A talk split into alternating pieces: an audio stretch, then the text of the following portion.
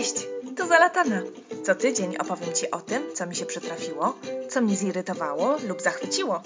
O życiu na emigracji, o rodzicielstwie, o naszych podróżach i o próbach byciu eko. Zapraszam! Po co ludzie emigrują? W jakim w ogóle celu? Co ich popycha do tego, żeby opuścić znane sobie miejsce, mieszkanie, ludzi i w ogóle pojechać do zupełnie obcego kraju? W 1988 roku, gdy miałam 10 lat, moi rodzice postanowili właśnie wyemigrować. Postanowili zabrać e, swoją trójkę dzieci w wieku lat 30 paru. Nie dzieci, tylko oni mieli w wieku lat 30, mieli, byli w wieku 30 paru lat. Zebrali tę trójkę dzieci w wieku 10, 9 i chyba 3. Tak. I postanowili wyjechać. Wyjechać do Niemiec. 88 rok. Co ich to tylko mm, skłoniło? No, sytuacja polityczna oczywiście i, i duszenie się w, w aktualnej sytuacji politycznej i nie tylko. Niemożność stanowienia o sobie w najmniejszym detalu. Mm, bycie traktowanym jak e, zło konieczne albo jak nic, po prostu, jak powietrze. Postanowili zebrać manatki, spakować je do samochodu, jaki tam wtedy był, sprzedali mieszkanie, za które notabene kupili później w Niemczech kamerę, słuchajcie, wideo. Tyle było warte to nasze mieszkanie. Nikomu nic nie powiedzieli. O wyjeździe naszym wiedziała tylko moja babcia, mój dziadek i brat mojej mamy. Może jeszcze jej siostra. To wszystko, najbliższa rodzina. My jako dzieci nic nie wiedzieliśmy. Pamiętam jeszcze, jak moja mama pytała się mnie, nas pewnie, ale ja zapamiętałam, jak się pyta mnie, że gdybyśmy mieli już nie wrócić do domu, to jaką zabawkę byśmy chciały ze sobą zabrać. Zupełnie nie pamiętam, co jej odpowiedziałam, ale jestem przekonana, że ta zabawka była spakowana. W każdym razie każdy z nas miał jedną walizkę. Kumasz to w ogóle? to nie to, co dzisiaj że masz firmę przeprowadzkową, rozumiesz, która jeszcze ci pakuje wszystko w kartony i w ogóle sobie wyjeżdżasz. My jako dzieci nie mieliśmy pojęcia, dokąd jedziemy. Wydawało nam się, że idziemy do mojej cioci do Czech. E, tak jak tam co jakiś czas ją jechaliśmy odwiedzić. Moi rodzice po prostu bali się, że coś palniemy w, w szkole. Mm, no, wiadomo, że wtedy e, plan spełzłby na niczym. W każdym razie autem zapakowani po brzegi, z autem, autem. Przejeżdżaliśmy najpierw przez granicę do Czech, no ale to bracia, wiadomo, komunistyczne czasy, a później stamtąd do Niemiec. Dopiero za granicą, gdy moja mama zlana potem, oczywiście, że jesteśmy już po tej właściwej stronie, w nocy, pamiętam, bo było ciemno, powiedziała nam, że już nie wracamy do Polski. Pamiętam sam to tylko takie zdziwienie, raczej yy, chyba niewielki smutek. Pamiętam, że pomyślałam, ale jak to? A Agnieszka, moja przyjaciółka z tamtych lat, że już jej nigdy nie zobaczę? Pojechaliśmy do Niemiec. Pierwszą noc spędziliśmy u znajomych rodziców. Pewnie gdzieś tam poleconych przez innych znajomych, czy przez kościół, do którego należeli moi rodzice ale w ogóle żadnej traumy nie pamiętam z tamtego momentu. Pamiętam, że później e, jechaliśmy, jeszcze spędziliśmy chyba pierwszych kilka dni, czy może tydzień u jeszcze innych znajomych e, w Bonn, bo tam do, do tego miasta jechaliśmy. Mm, I później, czy wcześniej, nie pamiętam, że byliśmy chyba jeden dzień w jakimś takim obozie dla imigrantów, ale też wiele stamtąd nie pamiętam. I później dostaliśmy od państwa niemieckiego jako azylanci e, mieszkanie. A w zasadzie nie było to mieszkanie, tylko właśnie jakieś poddasze w ogóle, na które się wchodziło mega stromymi schodami, gdzie latem było bardzo gorąco, a łazienka była taka malutka, że e, dorosły facet, chcąc załatwić swoją potrzebę, musiał wystawić głowę przez okno w dachu. Pamiętam też, że wtedy to właśnie zaczęło się, e, pierwszy raz występowaliśmy w telewizji. Przyjechała do nas telewizja niemiecka robili jakiś program e, do tamtejszych wiadomości o tym, w jakich warunkach mieszkają właśnie azylanci, e, czy właściwie chodziło o to, że to są e, Aussiedlerzy, czyli ci wypędzeni, którzy teraz wracają, bo taki status się moi rodzice wtedy chcieli ubiegać. Że w jakich skandalicznych warunkach. Tak, gdzieś to nagranie powinno być, ale muszę przeszukać internety. Nawet nie wiem dokładnie, nie znam daty, może ktoś to znajdzie. Od razu następnego dnia poszliśmy do szkoły. Mój tata nas zaprowadził do szkoły, e, zapisał nas do szkoły podstawowej, niemieckiej, zwyczajnej, takiej, nic wyjątkowego. E, nie znałyśmy oczywiście w ogóle języka z siostrą. Mój brat w ogóle chyba dopiero zaczynał, nie no, miał latka, no to już mówił. E, umiałam powiedzieć dankę. I ja. I to wszystko. I poszliśmy następnego dnia do szkoły. Wszystko było fajnie właściwie, bo była jedna dziewczynka Polka w mojej klasie, e, a tak naprawdę w ogóle jakoś nie pamiętam ani strachu, ani jakiegoś takiego bycia wykluczoną, ani żadnych takich dziwnych y, uczuć nie było. W każdym razie po trzech miesiącach czy dwóch y, chodzenia do tej szkoły y, no już rozumiałam, co mówią do mnie i potrafiłam nawet pierwsze zdania sklecić.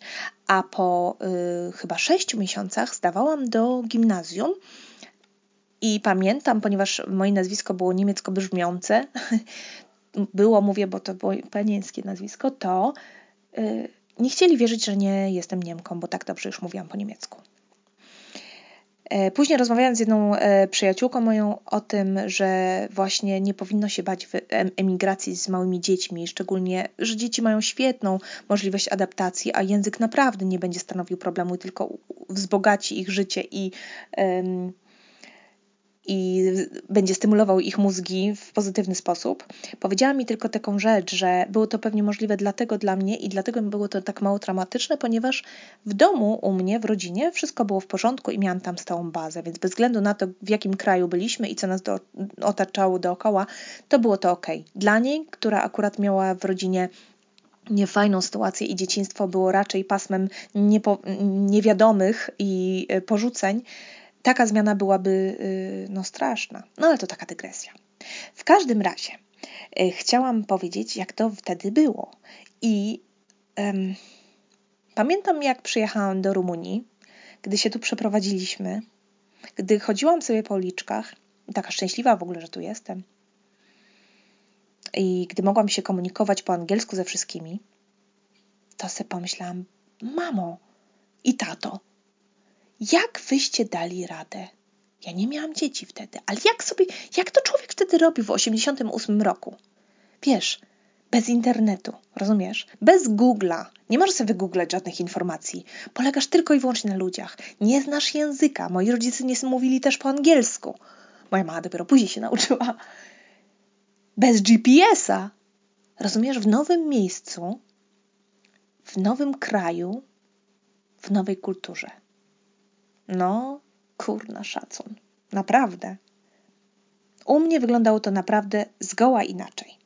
A mówię tutaj o kraju Rumunia, które właśnie tutaj w ogóle taka ciekawostka Rumunów. E, Rumunia jest na czele w Unii Europejskiej krajów, e, z którego jest najwięcej imigrantów. Pochodzi, wyobraźcie sobie. Wyobraźcie sobie, że jest ich, Rumunów jest 20 milionów i aż 3 miliony żyje poza granicami Rumunii. Na stałe. To jest 15%. 15%. To jest połowa, e, po, o połowę mniej Polaków e, jest, żyje za granicą. Bo 2,5 miliona, ale nas jest dwa razy więcej. Nas jest 38 milionów, a jest, ich jest 20. Więc 15% Rumunów żyje poza granicami kraju. E, to oznacza, że pewnie każda rodzina ma kogoś, kto nie mieszka w Rumunii. To taka ciekawostka. Natomiast do Rumunii no, stosunkowo mało ludzi przyjeżdża nadal. E, w 2017 roku było to 13 tysięcy osób raptem. No to co to jest? To jest nic. E, większość przyjeżdża na studia, inni ze względów rodzinnych. Na szczęście, mówię na szczęście, bo myślę, że to jest fajna sprawa. Dużo e, ludzi zaczyna przyjeżdżać również za pracą. Czy po lepsze życie nie wiem, ale za pracą, za rozwojem, bo jest tu jeszcze praca, jest też, no w korpo, umówmy się w większości. E, tutaj bardzo dużo jest firm, korporacji, które zatrudniają ludzi, którzy znają języki i bardzo dużo też e, jest jeszcze pracy dla Polaków. Mówię jeszcze dlatego, że myślę, że wieść się rozniesie i niedługo już rynek się nasyci. A jak to było ze mną? Dlaczego w zasadzie Rumunia i w ogóle dlaczego wyjazd?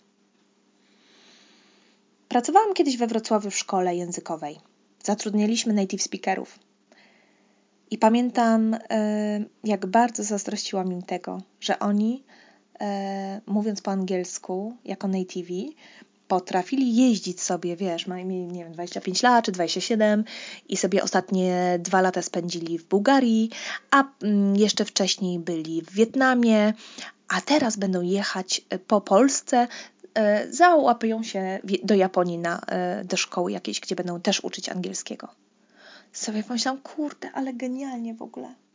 No bo wiesz, tylko tak naprawdę żyjąc w jakimś kraju, na co dzień zmagając się z rzeczywistością, jesteś w stanie w ogóle powiedzieć, że, że poznałaś trochę kraj, ludzi, zwyczaje i że to musi być fascynujące.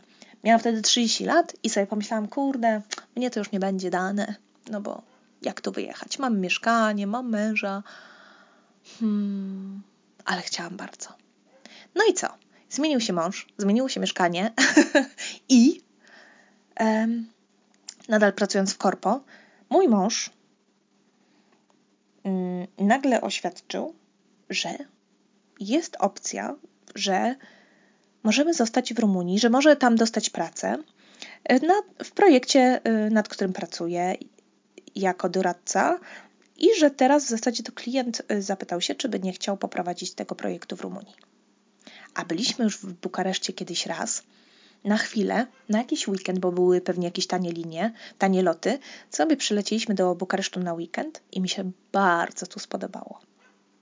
Więc gdy pojawiła się ta możliwość i on mi tutaj mówi, że y, klient y, mówi mu, że jest opcja, żeby to poprowadził, że w ogóle nadarzyła się ta okazja, to ja w ogóle naprawdę nie zastanawiając się długo powiedziałam, że to jest genialna sprawa i w ogóle tak, tak, pewnie, że tak, próbujmy. Co nas tu trzyma? Czym ryzykujemy? niczym. Więc dla nas tak to wyglądało. Ja przyjechałam tutaj kilka e, miesięcy po tym, jak Bol zaczął pracować. Miał tutaj mieszkanko na początku małe, ja później przyjechałam e, tutaj, rzucając pracę w korpo, zaczęłam szukać nam mieszkania, no i zaczęłam poznawać Bukareszt. Odpaliłam mojego bloga, którego zaczęłam pisać, w ogóle nie pamiętam dlaczego po angielsku, New to Bucharest. Zaczęłam go pisać dla siebie, więc nie jest on tak do znalezienia w Google'ach zaczęłam go pisać po to, żeby zatrzymać te impresje, te wrażenia pierwsze, jakie będę miała z mieszkania tutaj. Te pierwsze odkrycia, e, pierwsze myśli. I to był fantastyczny pomysł. Polecam każdego, każdemu zapisywać te wrażenia, bo one tak szybko umykają i trudno nam jest później je odtworzyć. Zaczęłam czytać, co ja tam powpisywałam. Oczywiście, no, jak to ja, powpisywałam przez rok i później chyba nie cały, nawet tak bardzo nieregularnie. Jest tam postów aż może 10, może 12, nie wiem. No i później przestałam. Ale i tak, są zdjęcia, są opisy i fajnie było mi to czytać yy, teraz znowu. I teraz chciałam Ci trochę przytoczyć. Jak to było dla mnie? przeprowadzając się do, do, do Bukaresztu. No właśnie po pierwsze to nabyłam olbrzymiego szacunku dla, e, już za to, co powiedziałam do moich rodziców. Nie, nie jestem w stanie sobie wyobrazić, jakie to musiało być trudne w tamtym czasie. E, w ogóle szukanie pracy, wiesz, w obcym miejscu, no po prostu dramat. Jeszcze ta, ta, to obciążenie, że jesteś tam z dziećmi, z trójką dzieci, że nie może ci się nie udać po prostu, wiesz. I stwierdzisz, e, pff, i wracam. Poza tym właśnie ta sytuacja, która była w Polsce wtedy, no też y, no, przekreślała jakiekolwiek możliwości powrotu. Nie było takich szans w ogóle. A ja, wiesz, chodziłam sobie, słuchaj, z moim telefonem, z Googlem i z GPS-em po mieście i odkrywałam. I odkrywałam. I to jest właśnie to odkrywanie jest najwspanialsze. Y, ja zastanawiałam się, jak to będzie w ogóle, że jeszcze nie wiem, jak wyglądać będzie nasze mieszkanie, gdzie będziemy mieszkać, e, co będziemy widzieć z okna, e, kiedy je znajdziemy, jak będzie wyglądała przeprowadzka, jakie będziemy mieć meble, bo do tej pory w ogóle nie mieliśmy żadnych własnych mebli, wynajmowaliśmy też mieszkanie, więc, mm, ale chcieliśmy już tutaj mieć e, po raz pierwszy własne meble, więc chcieliśmy kupować. Mm, więc to też była taka niewiadoma. Wiedziałam, że y, niedługo odkryjemy nasze ulubione miejsca, że gdzieś może tu za rogiem, o czym jeszcze kompletnie nie wiem, czai się jakaś kafejka, w, którym, w której będzie wspaniała kawa i których y, ludzie, którzy tam sprzedają, będą nas rozpoznawać. Y, wiedziałam, że do odkrycia pozostają ulubione sklepy, że zaczniemy poznawać język e, i zaczniemy, zaczniemy zauważyć rzeczy, które są takie same albo kompletnie inne niż, e, niż e, te, które znamy z Polski. To, co przykuło, przykuło moją uwagę od razu, to była architektura w Bukareszcie. Ona jest naprawdę niesamowita. No takiego miszmasz to nie widziałaś nigdy, nigdzie. No kurna nigdzie. Jest, mm, są takie budynki, e, wiesz, art deco, są przepiękne, są niektóre odrestaurowane, inne się rozsypują, ale one są wmieszane w, w krajobraz, e, w paskudztwo komunistycznej architektury e, i w taki nowoczesny, wiesz, blichtr i, i po prostu szyk i blask. I to nie jest tak, że jest po prostu dzielnica, gdzie są tylko stare domki, a później jest dzielnica, gdzie są tylko nowe. No też tak jest, ale generalnie jak jedziesz po Bukareszcie, wystarczy pojechać ulicą Zwycięstwa, czyli Kaleja Wiktoriei, no to tam widać. Jest stoi jeden przecudna willa, po prostu jedna, jeden dom, przecudny, wspaniały. Obok tego rozsypuje się e, komunistyczne piekiełko takie, a jeszcze obok tego właśnie jest ściana e, szkła nie? jakiegoś nowoczesnego biurowca. I tutaj ja chodziłam przez pierwsze miesiące z głową po prostu do góry zadartą i patrzyłam na te wszystkie e, rzeczy. W ogóle jest tu też mnóstwo budynków, które się naprawdę rozsypują albo grożą zawaleniem, no bo przypominam, Rumunia jest e, rejonem sejsmicznie aktywnym.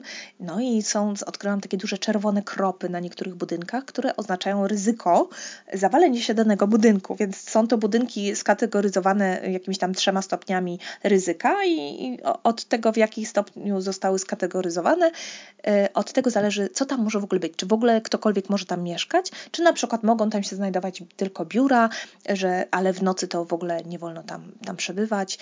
E, czy jest bezpieczne do, do zamieszkania. W każdym razie, e, tak, architektura to było naprawdę coś, co, co wywarło na mnie olbrzymie wrażenie i bardzo pozytywne, bo choć nie jest to piękność, może tak, albo taka łatwa, pięk, taka oczywiste piękno, to to nie jest na pewno, ale jest to tak wyjątkowe, no cholera. To jest takie pomieszanie Wiednia, Paryża,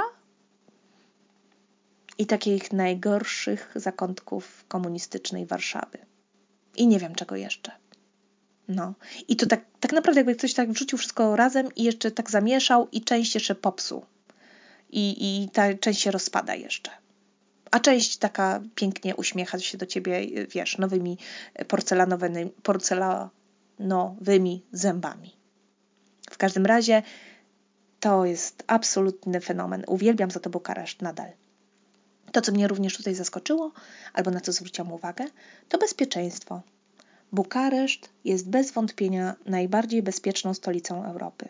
Nie ma tutaj wielkich przestępstw, no i na każdym rogu widać yy, strażnika. Czy oni są w stanie zadziałać, gdyby coś się działo, nie wiem, ale musi to działać, dlatego że no, no wszędzie oni są, w parkach, no wszędzie, przed każdym budynkiem, prywatnym czy nie, jest pan, który stoi sobie taki strażnik i sobie tam powoduje, że, że, że czujemy się wszyscy bezpiecznie. Zaskoczyła mnie bliskość do Turcji. Nagle odkryłam, że jest tak blisko do Istambułu naszego ukochanego, że możemy latać tam bardzo często, że samolot leci 50 minut, więc możemy do Istambułu lecieć na weekend. Mało tego, w Bukareszcie na co drugim rogu jest albo turecka restauracja z przecudnym jedzeniem przecież. Tureckie jedzenie należy do moich top 5 zdecydowanie kulinarnym, kulinarnego top 5 listy. Obok, tak myślę teraz jeszcze hinduskiego, sushi, tajskiego. Ile wymieniłam? Cztery, nie? No to piąte sobie na razie jeszcze zachowuję na, na potem, bo moja pamięć nie należy nie? do najlepszych.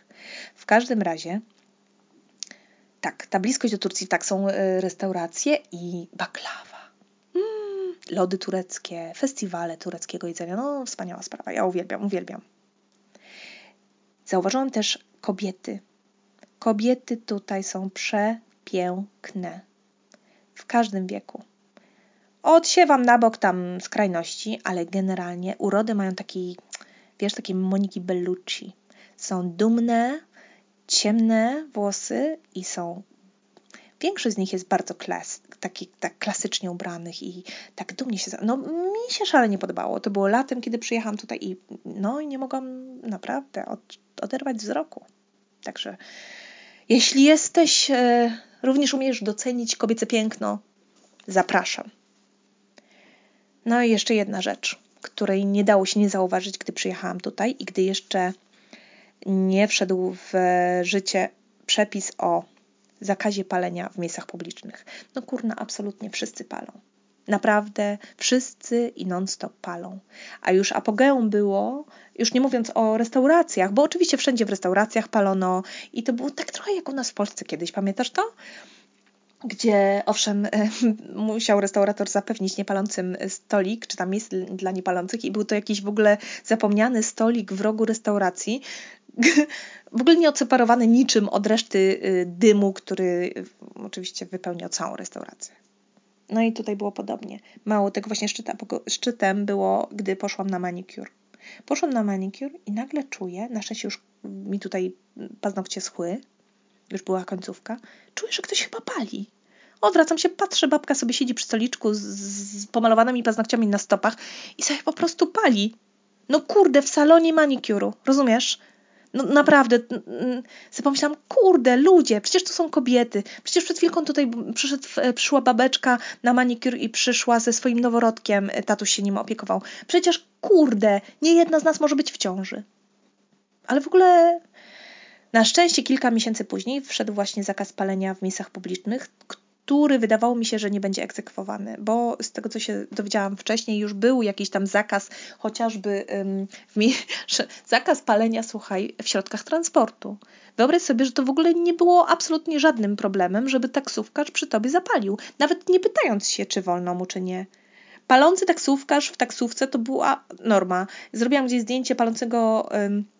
Trzymającego papierosa, uwaga, za oknem otwartym, ale jednak kierowcę autobusu pełnego, takiego działającego autobusu. No to standard. Do dzisiaj jest tak, że wszyscy palą, ale faktycznie zakaz wszedł w życie i jest egzekwowany i nie mam mm, już palenia w restauracjach, gdzie siedzą dzieci. Wspaniała sprawa. Oczywiście wszyscy psioczyli, tak jak u nas w Polsce. Ja sama paliłam, tak też pamiętam, ale jak to, jak to, wiesz, bez, bez papieroska, to piwo wypić czy coś. No. A później pamiętam, że jak zakaz wszedł i ze znajomą poszłyśmy do miejsca, gdzie można palić. We Wrocławiu na rynku to była Y, literatka? Kurczę, nie pamiętam. W każdym razie tam można było jeszcze palić. I poszłyśmy tam, że tak będzie fajnie, usiądziemy sobie i, i na spokojnie sobie zapalimy przy stole. Jeny, jak wróciłam do domu, powiedziałam, że nigdy więcej, że tak wtedy poczułam taki smród wszystkiego. Następnego dnia wszystko śmierdziało, wszystkie ciuchy, a ja oczywiście miałam zgagę, piekło mnie w, od, od tego smaku tych papierosów w buzi i oczywiście yy, głowa mnie bolała, nie? No. Ale to tak by the way. Także szybko byłam, wszyscy, nie wiem czy wszyscy, ale większość palaczy, jestem przekonana, nawet palaczy w Polsce również później yy, postanowiło, że to jednak był dobry ruch. I teraz sobie nikt nie wyobraża, nie? Siedzieć w takim zadymionym pomieszczeniu. Tak mi się przynajmniej wydaje. Zaczęłam odkrywać fajne miejsca. Pamiętam, jak to była zima, a ja sobie po prostu wyszłam na eksplorację. wyszłam sobie i zaczęłam e, patrzeć, e, szukać różnych miejsc, które mi się spodobają. Pamiętam, że e, podczas takiego spaceru odkryłam taki mały sklepik. Nazywał się, nazywa się może nadal Bakania Weke. Nie wiedziałam, jak to przeczytać wtedy. Nie wiedziałam w ogóle, co to znaczy. Do dzisiaj nie wiem. Coś stare. Bakania, nie mam pojęcia, ale stare. W każdym razie taki, taki, taki malutki sklepik ze zdrową żywnością, z naturalną, tam ktoś piekł jakąś kisz z jakimś, z jakimś szpinakiem. No fajna rzecz. Y, byłam tam raz, już nigdy nie, nie wróciłam, ale bardzo mi się spodobało to odkrycie i byłam no po prostu tak podekscytowana tym odkryciem, że postanowiłam właśnie o nim napisać nawet na tym, na tym blogu moim. Odkryłam też, usiadłam na kawie y, niezbyt dobrej, ale mi to wtedy w ogóle nie przeszkadzało w, w jakiejś kafejce o nazwie Ganesha. I w ogóle, że takie hinduskie to, to, to coś było, ale w ogóle opuszczone, przedrożone, teraz jak patrzę na to z perspektywy, no ale wtedy mi się podobało, podobało bardzo. Po jakimś czasie zaczynasz też patrzeć, ja przynajmniej, właśnie co jest takie samo, zaczynasz porównywać. O, mają Lidla, wspaniale.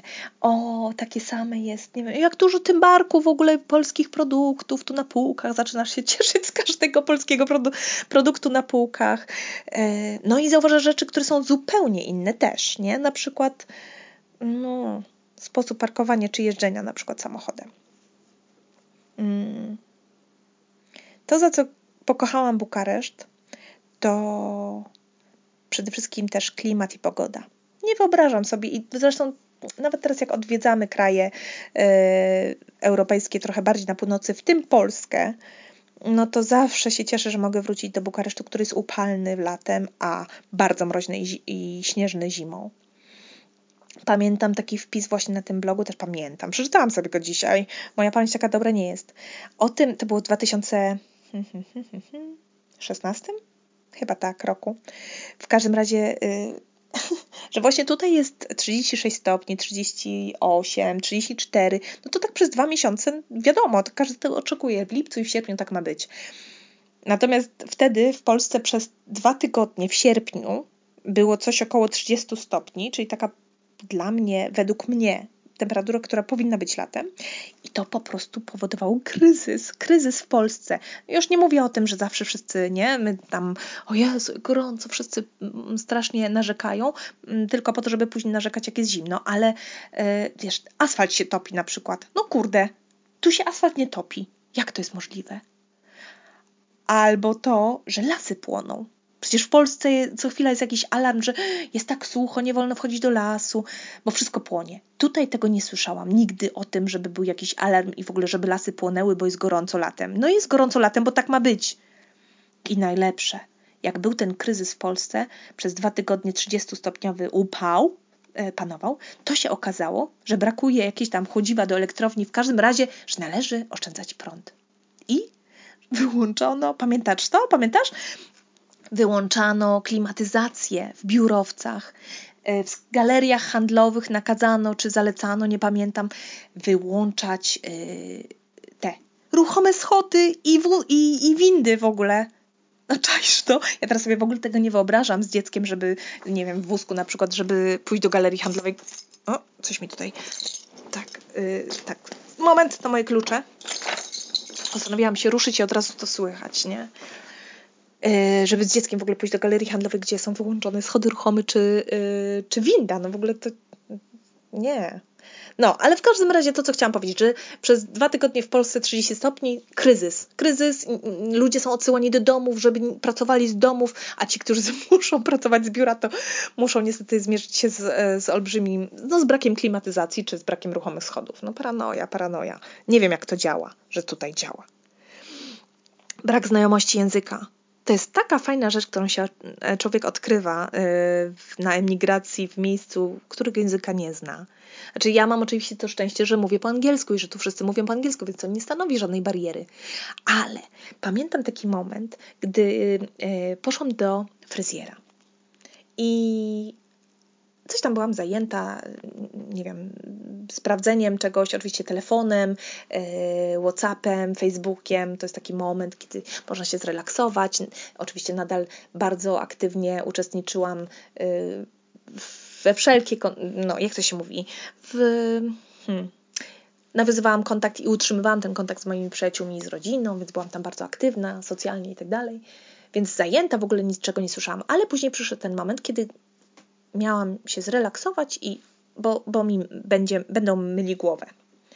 Więc ja w tym e, salonie zamknęłam oczy, oczywiście odchyliłam głowę i tam było bardzo głośno, tam leciała muzyka, tam było dużo ludzi, ktoś tam ze, obok mnie rozmawiał z kimś dosyć głośno. Ja nagle się zorientowałam, że ja nie rozumiem nic że ja nie rozumiem absolutnie żadnego słowa, że nawet nie jestem w stanie wywnioskować, o czym oni rozmawiają, bo nic, ani słowo żadne mi się z niczym nie kojarzy. Dlaczego to było dla mnie ważne odkrycie? Dlatego, że ja mam, jak to Ola powiedziała, moja, moja przyjaciółka, że, o, że mam skupienie wiewiórki mam fokus wiewiórki. Mnie po prostu bardzo łatwo wszystko wyprowadza z, z skupienia. Ja nie jestem w stanie się skupić na jednej rzeczy. Ja robię tutaj, już słyszałaś nie raz, mnóstwo dygresji, uciekam od głównego wątku. Ja muszę mieć notatki w ogóle, żeby, żeby mówić na temat w miarę. Um, więc wszystko może złapać moją uwagę e, i tak naprawdę bardzo trudno e, jest mi się wyłączyć, zrelaksować, bo nawet moje myśli, kurczę, wtedy moją uwagę od, e, od tego, żeby się relaksować, mm, co robią? Odwracają. A tutaj nagle zauważyłam, że ja jestem otoczona różnymi dźwiękami, różnymi ludźmi, ale absolutnie niczego nie rozumiem. Nic w związku z tym nie odwraca mojej uwagi i mogę się zupełnie zrelaksować. Też nie mogę od niczym myśleć, bo oni tutaj coś, coś, coś jakieś dźwięki jednak są i coś gadają. Jeju, jakie to było wspaniałe. I tak sobie pomyślałam, ten moment trwa teraz i on za chwilę minie. Już za chwilkę będzie tak, że ja będę rozpoznawała pojedyncze słowa i mimowolnie mm, zacznę rozumieć, o czym przynajmniej rozumie, rozmawiają. Ja nie umiem tak wyłączyć się, żeby nie słuchać. Mój mąż tak potrafi. Nie widzieć, nie słyszeć, skupić się na jednej rzeczy. Ja, no ja tak nie potrafię. Więc y, to było takie moje odkrycie y, niesamowitej rzeczy, która jest możliwa no właśnie tylko w takim, no tylko pośród ludzi, którzy są inni kulturowo y, i językowo niż ty. Chodziłam też do marketów. To też fajnie, jak zaczynasz e, zauważać, co mają, czego nie mają i w jakich cenach. Okazało się, że niepotrzebnie zabierałam tą całą kaszę gryczaną z Polski, że kawa inka, której, słuchaj, w ogóle ja nie piję kawy inki. Pamiętam smak z dzieciństwa i tyle. Został mi po prostu sentyment. Ale kupiłam tej kawy inki jadąc z Polski dużo. Nie wiem po co, tak na wszelki wypadek, a tutaj się okazuje, że wszystko jest. Łącznie z kawą inką. Jest też kasza gryczana, są wszystkie to. W ogóle później się okazuje, że kiszone ogórki są, ale kiszona kapusta no też jest, ale tylko w główce, na przykład nikt jej nie, nie sieka. No i w ogóle z biegiem czasu się okazało, że wszystko tak naprawdę tutaj jest, łącznie z twarogiem, którego bardzo długo szukałam i kaszą manną, ale jest twaróg oczywiście polskiej produkcji w Lidlu, ale jest prawdziwy twaróg, mają mnóstwo innych przepysznych e, serów, owczych, kozich i tak dalej. E, natomiast czego nadal tutaj nie ma, to jest barszcz czerwony, i pierogi. Tak. Jeżeli jeszcze my Polacy się nie zebraliśmy tutaj, żeby po prostu to wprowadzić, to ja nie wiem. Są jakieś pielmieni w rosyjskim sklepie, który też w pewnym momencie stanowił odkrycie dla mnie, ale to jednak nie pierogi, nie? Eee, fajnie było poznawać sąsiedzkie zwyczaje, przez sąsiadów zwyczaje różne rumuńskie. Przychodziła do mnie taka jedna sąsiadka, która uważała, twierdziła, że jest moją mamą taką tutaj albo babcią że się będzie mną opiekować. I kiedyś przyniosła mi jakieś tradycyjne jakieś wypieki i się okazało, że to jest wyjątkowy dzień, bo coś tam już zapomniałam. Ale fajne to było, nie? Zupełnie takie, wiesz, takie coś zupełnie innego, e, innego niż e, w domu. I odkrywasz, i odkrywasz. I to odkrywanie jest wspaniałe. E, ta nie, nie, nieświadomość i nieznajomość. E, I nieświadomość tego, co będzie za chwilę i czy ile jeszcze pozostało do odkrycia. E, no, fajna sprawa. I są też znajomości oczywiście nowe. I to jest też ciekawa sprawa. No bo Stety, niestety, ze względu na to, że ja nie pracuję i tutaj wyszło tak, że w końcu nie, nie pracowałam, bo początki moje były takie, że sobie wzięłam wolne, że tak powiem, od pracy, żeby się zastanowić nad tym, co będę robić i co bym chciała robić, bo wiedziałam, że do korpo wrócić nie chcę. Yy, później znalazłam na mieszkanie, zajęłam się właśnie tym, urządzaniem, załatwianiem, a później zaszłam w ciążę, więc yy, już tak zostało.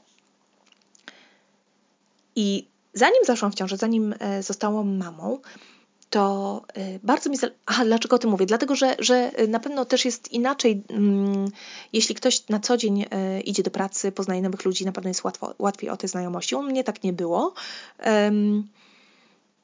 I tak naprawdę nie chciałam też specjalnie nawiązywać kontaktu z Polakami, bo sobie pomyślałam, to jest takie mało ciekawe, nie? Oni mają co oni mi mogą powiedzieć? Dokładnie co będziemy się w tym własnym sosie tak taplać. Ja bym chciała poznać Rumunów, chciałabym poznać ludzi, którzy myślą inaczej niż ja, którzy mają inny background, którzy mają coś do powiedzenia nowego, a nie Polaków, którzy są w podobnej sytuacji e, jak ja i będziemy sobie po polsku. No w ogóle mnie, nigdy mnie to nie interesowało, żeby e, się tutaj z Polakami bratać. E, ale później, gdy, y, gdy zaszłam w ciążę, a raczej gdy urodziła mi się Soraya, to, to tak, wyszło tak, że mamy tutaj grupę wsparcia polskich mam, które mają dziewczynki i chłopców w podobnym wieku y, co moja Soraya i tworzymy fajną, zgraną paczkę i tak naprawdę jest to niesamowite wsparcie i zawsze było. Jestem y, niezmiernie wdzięczna za tą grupę, bo jednak dużo łatwiej. Inaczej, jest bardzo potrzebne takie wsparcie osób w podobnej sytuacji, w taki, będąc matką i e, rozumujących podobnie i mówiących w tym samym języku, to już w ogóle. W każdym razie e, tak, nawiązały się fajne przyjaźnie i fajne znajomości, co też jest absolutnie bezcenne. E, I myślę, że to są rzeczy, które też e, przetrwają mm, gdziekolwiek byśmy nie mieszkali. No i właśnie. Gdziekolwiek byśmy nie mieszkali, bo w końcu nadchodzi taki moment, myślę, że w każdym, e, u każdego, kto emigruje, a przynajmniej u nas na pewno, gdzie rzeczy, które były kolorytem, które były takim stanowiły taki folklor, gdzie ja po prostu stałam i sobie myślałam, ale numer to jest zupełnie inaczej. Jakie to jest fascynujące, no przeciekawe. Zaczynają cię denerwować. Te rzeczy, które wcześniej były arcyciekawe, zaczynają cię kurwiać na maksa. Po prostu frustrować. I to jest czas, myślę, kiedy dla mnie osobiście, kiedy należy zacząć się rozglądać, albo się z tym pogodzić, ale jakoś tak od początku wiedzieliśmy, że nie zostaniemy tu na zawsze, albo zacząć się rozglądać za czymś nowym. I u nas jest taki moment teraz, u mnie osobiście, że właśnie zaczynają mnie niektóre rzeczy denerwować. O tym już słyszałaś na pewno w innym odcinku o profesjonalizmie w Rumunii. No, no nie będę o tym teraz do tego wracać, bo niepotrzebnie się tylko zdenerwuję. Denerwuje mnie byle jakość, denerwuje mnie to, że e, ja oczywiście generalizuję, ale generalnie, że e, tutaj jeśli ktoś coś robi, to robi to dlatego, żeby robić, a nie żeby zrobić, nie dla efektu. On jest od tego, żeby sprzątnąć plac zabaw i będzie go sprzątać, ale wcale to nie znaczy, że go posprząta, nie? czy go wyczyści. Ja tego nie jestem w stanie zrozumieć. No i, no i mnóstwo innych rzeczy, z którymi człowiek się tutaj pałuje. Ceny, jakie tutaj są, Boże. Jak my sprawdzaliśmy, yy, szukaliśmy mebli do mieszkania, to w pewnym momencie stwierdziłam z bolem, że nie ma mowy. Nie kupujemy tutaj nic bo tutaj są meble ze 3-4 razy droższe niż w Polsce, te same meble. A ponieważ my mieliśmy opłaconą firmę przeprowadzkową, no to bez względu na to, czy tylko kartony, czy całe mieszkanie, to postanowiliśmy przyjechać do Wrocławia na dwa weekendy i pokupować wszystkie meble, które nam będą potrzebne. I tak zrobiliśmy też. W Polsce wszystko kupowaliśmy. Do dzisiaj leki, witaminy, z różnych aptek, różne kosmetyki, tylko to, co mogę, kupuję w Polsce. Raz, że łatwiej mi jest oczywiście y, buszować po internecie, po polsku, ale dwa, że po prostu jest taniej.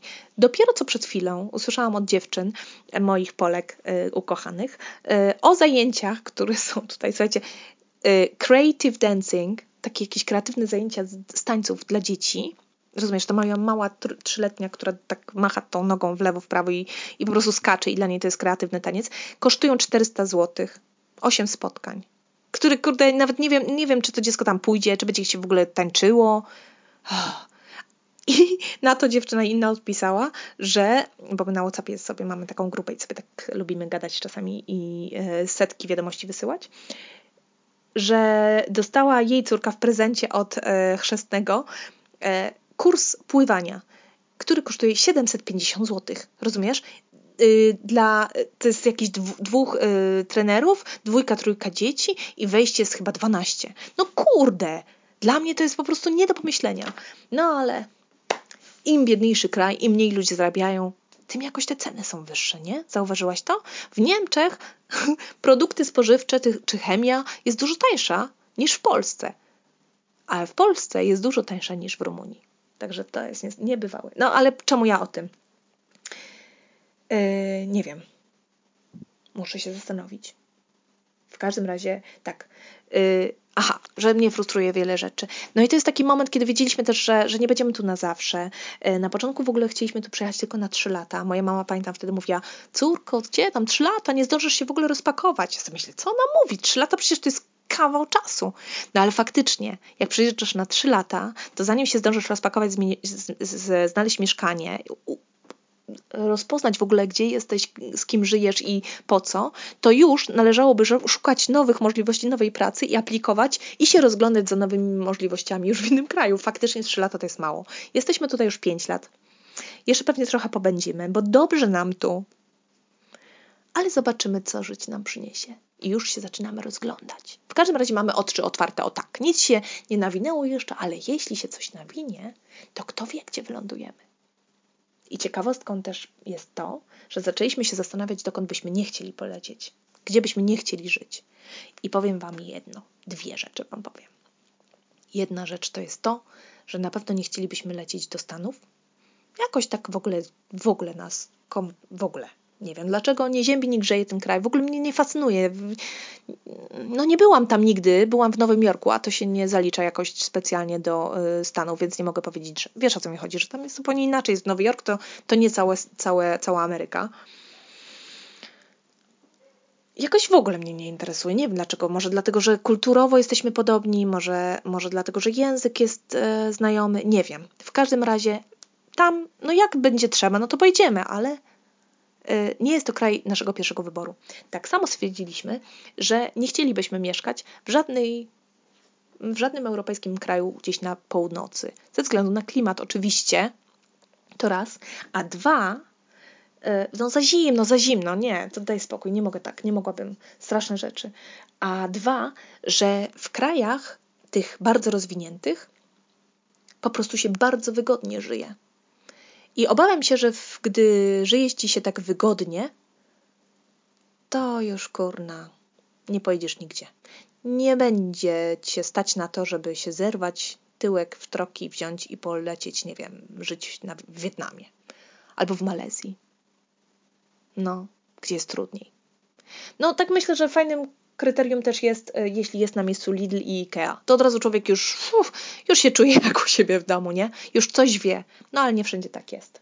I nie jest to takie kryterium, którym musi być, ale byłoby fajnie. Co chciałam przekazać przez ten odcinek? Chciałam powiedzieć, jak to jest e, przeprowadzić się do pierwszego kraju. Oczywiście z mojego punktu widzenia, osoby, która ma e, luksus Y, poznawania, nie miała wtedy dzieci, nie ma obowiązków i zawsze mogła wrócić. Tak naprawdę niczym nie ryzykujesz, nie ryzykując ja. Ale chciałam zachęcić tych, którzy się wahają. Zastanów się, ile ryzykujesz, a ile zyskujesz. I zastanów się, jaki może być najgorszy scenariusz. Co może pójść nie tak? Tak naprawdę, myślę, że w 80% przypadków nie ryzykuje się wcale tak dużo, jak się myśli, że, że się ryzykuje. Także do boju, jeśli marzysz o tym, żeby poznać nowy kraj, żeby w ogóle postymulować swoje półkule mózgowe w jakiś inny sposób niż to siedzenie na tej znajomej kanapie ze znajomymi ludźmi i w znajomej pracy, której może nie lubisz, to zapraszam. Zastanów się dokąd. Rumunia zaprasza bardzo. Mocno jest mm, znajoma, ale też mocno inna. Więc bardzo fajna sprawa, taka emigracja. I naprawdę nie należy się bać, szczególnie jeśli ma się do, dokąd albo do czego wrócić. Tak naprawdę mm, tą stałość właśnie można cały czas wozić ze sobą gdziekolwiek się jest. Dla mnie jest to mój mąż i moja córka. Może jakiś mebel? Ale tak naprawdę gdziekolwiek my jesteśmy razem, tam jest nasz dom. A wszystko inne dookoła to jest po prostu przygoda. To już nie są lata 80. To już nie są te, te lata. To jest naprawdę przygoda. I zdaję sobie sprawę z tego, że coraz więcej ludzi będzie wiedziało o tym, co, o czym ja właśnie mówię, a może właśnie coraz mniej, może coraz rzadziej będzie emigracja wyglądała w ten sposób, może to będzie tak naturalne, jak dla mojej Sorai, która zawsze już w dowodzie zawsze będzie miała wpisane, że miejsce urodzenia Bukareszt. A gdzie ona będzie mieszkała? Raczej nie tu. Pewnie też będzie jeździła po świecie tak jak my. I będzie to absolutnie naturalne. Tak myślę, że w tym kierunku zmierza świat. Nie bójmy się zmian, bo potrafią dawać więcej niż zabierać. Zresztą, tak naprawdę to zależy wszystko od naszego nastawienia. Z tą myślą zostawiam Was na teraz. Za 15 minut mam taksówkę. Wyjeżdżamy na urlop. Znowu, ale krótki, trzydniowy. Też się nagram stamtąd i też o tym opowiem. Natomiast za tydzień Znów relacja z Indii, ale obiecuję. Nie tak nudna jak ta ostatnia, kiedy umierałam z, z choroby i mówiłam o, trochę o niczym. Za tydzień pierwszy odcinek z naszej podróży do Jodhpur. Nowe miasto i nowe doznania, brak rodzinny, zupełnie co innego. Inne doznania. Zapraszam serdecznie i życzę Wam miłego tygodnia. Pa!